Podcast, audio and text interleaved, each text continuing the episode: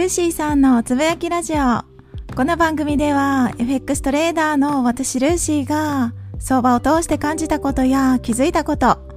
日々のライフスタイルなどについて雑談多めでゆるーくつぶやきます。どうぞ何かしながらゆるりと聞いていただければ幸いです。今回は雑談会をしようと思います。タイトルに夏浴衣会あと浅草このように書きました。先日、先週ですね、先週の土曜日に浴衣を着て浅草にお出かけをしました。トレード仲間とお出かけをしまして、その時の思い出 思い出っていうか、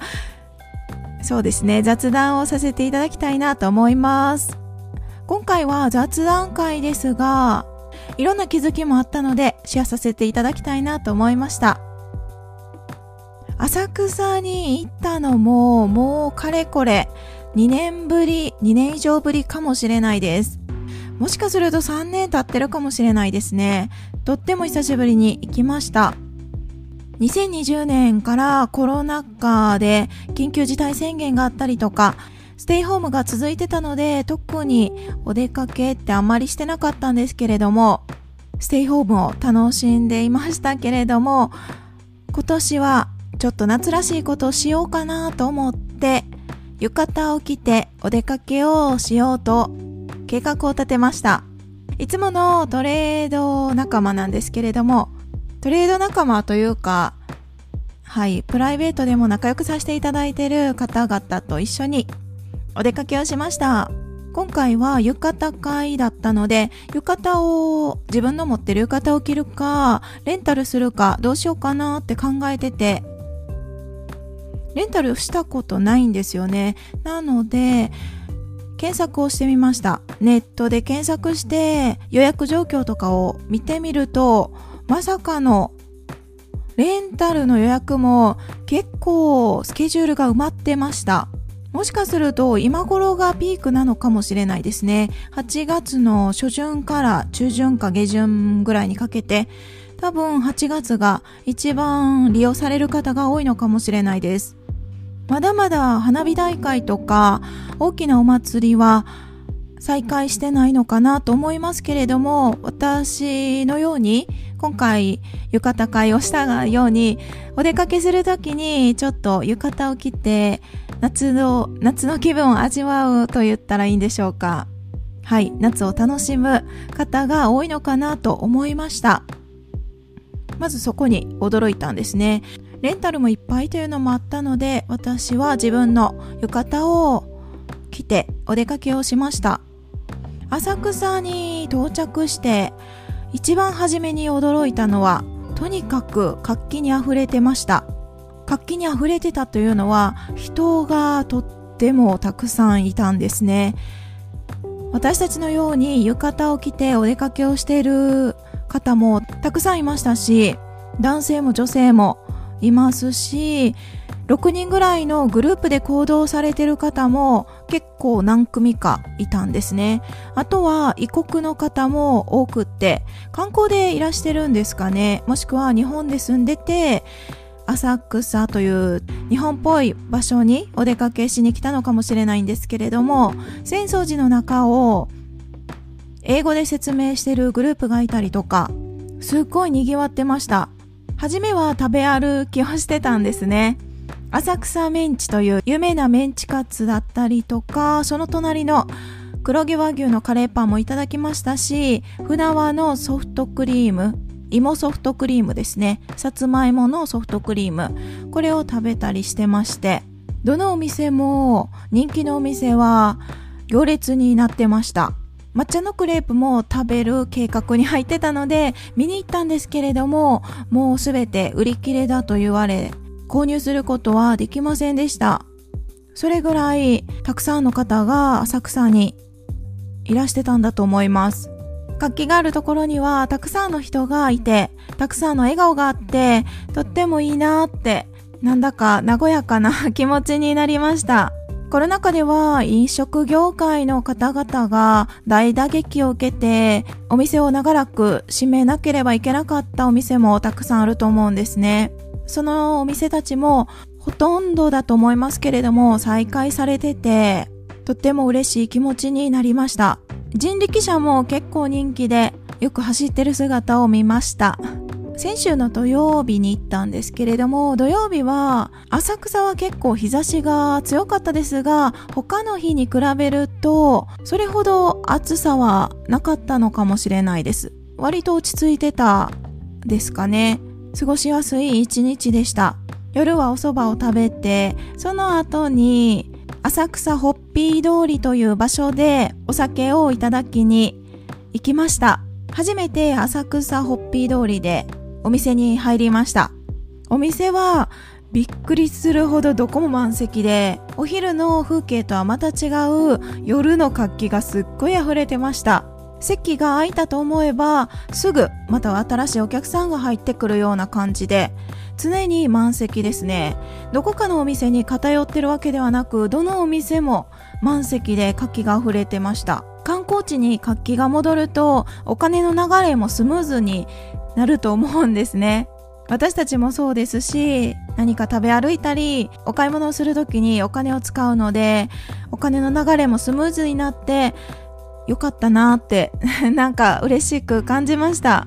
お金の流れがスムーズになるっていう話にも関係しますけれども、その飲食業界が活発になるっていうのももちろんですが、環境、観光産業だったりとか、旅行ですよね。海外から日本へ、たくさんの旅行者が来てくれると嬉しいなと思います。しかも今円安ですし、多くの海外在住の方がですね、日本に来たいなって思ってくれてるかもしれないので、ぜひたくさんの方が日本に来ていただきたいななんて思ったりします。特に私の生活に海外旅行者が関わることは全然ないんですけれども、いろんな方が日本の文化を知ってもらって日本に興味を持ってくれると嬉しいなと思ったりしています。それと私もぜひ海外旅行に早く行きたいですけれども今はちょっと別でやりたいこと、集中したいことがあるので、それが終わってからじっくり時間を取れるようになったら海外旅行を再開しようかなと計画を立てています。話をホッピー通りに戻すと、ホッピー通りで入ったお店で、私は人生初めて電気ブランというお酒をいただきました。電気ブランというお酒、ご存知の方いらっしゃいますかね？お酒飲む方だったら知ってるかもしれないんですけれども、浅草を代表するカクテルです。明治15年ぐらいに生まれたカクテルで、ブランデーやジン、ワイン、キュラソー、あとは薬草とか、いろんなものが入り混じったリキュールだそうです。その配分などは、企業秘密で明かされてはいないんですけれども、飲むとですね、味はブランデーが甘くなったような味わいがして、アルコール度数は強いですが、割とまろやかで、ちょっと飲みすぎると危険かなって 思うような雰囲気でした。私の飲んだ感想は、お酒を飲んでるっていう感覚でしたね喉がちょっとキュッとするようなアルコール度数が高い感じではい美味しくいただきました電気ブランって漢字で書くとライトの電気なんですね。ブランはカタカナです。電気ブランの名前の由来は電気が珍しい明治の頃に目新しいものというと電気何々電気〇〇みたいな感じで呼ばれることが多かったんですって。舶来のハイカラ品と人々の関心を集めてたそうです。さらに電気ブランは相当強いお酒で当時はアルコール度数が45度でした。そのアルコール度数が高いというのが電気のイメージがダブってこの電気ブランという名前になったそうです。この名前がぴったりだって思ったそうなんですね。電気ブランのブランはカクテルのベースになっているブランデーのブラン。この名前を取ってるそうです。当時はアルコール度数45度でしたが、現在の電気ブランはアルコール30度ぐらいで少し落ち着いてるようです。少し落ち着いてると言っても、お酒が苦手な方は飲まない方がいいですね。結構しっかりお酒っていう感じの味です。説明が下手くそですけれども、テキーラとかと比較すると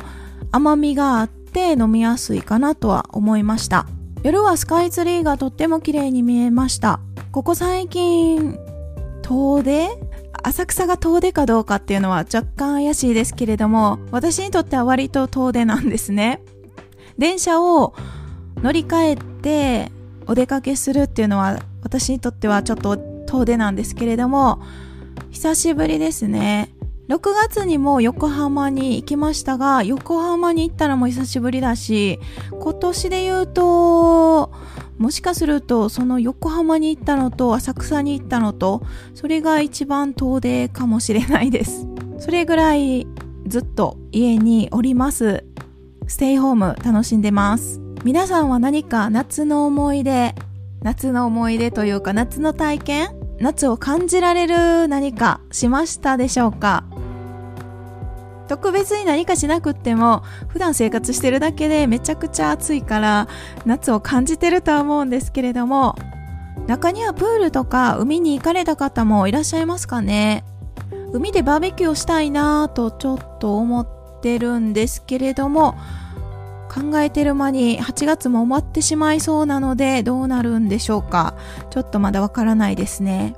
海に行くのは嫌いじゃないですが結構遠出になりますし、海には基本入らないので、浜辺でいるくらいなので、あんまり私海には惹かれないタイプなんですね。圧倒的にプール派です。プールの方が楽しめる。海と山なら山派ですかね。それでもせっかく夏なので海に行きたいなという思いはあります。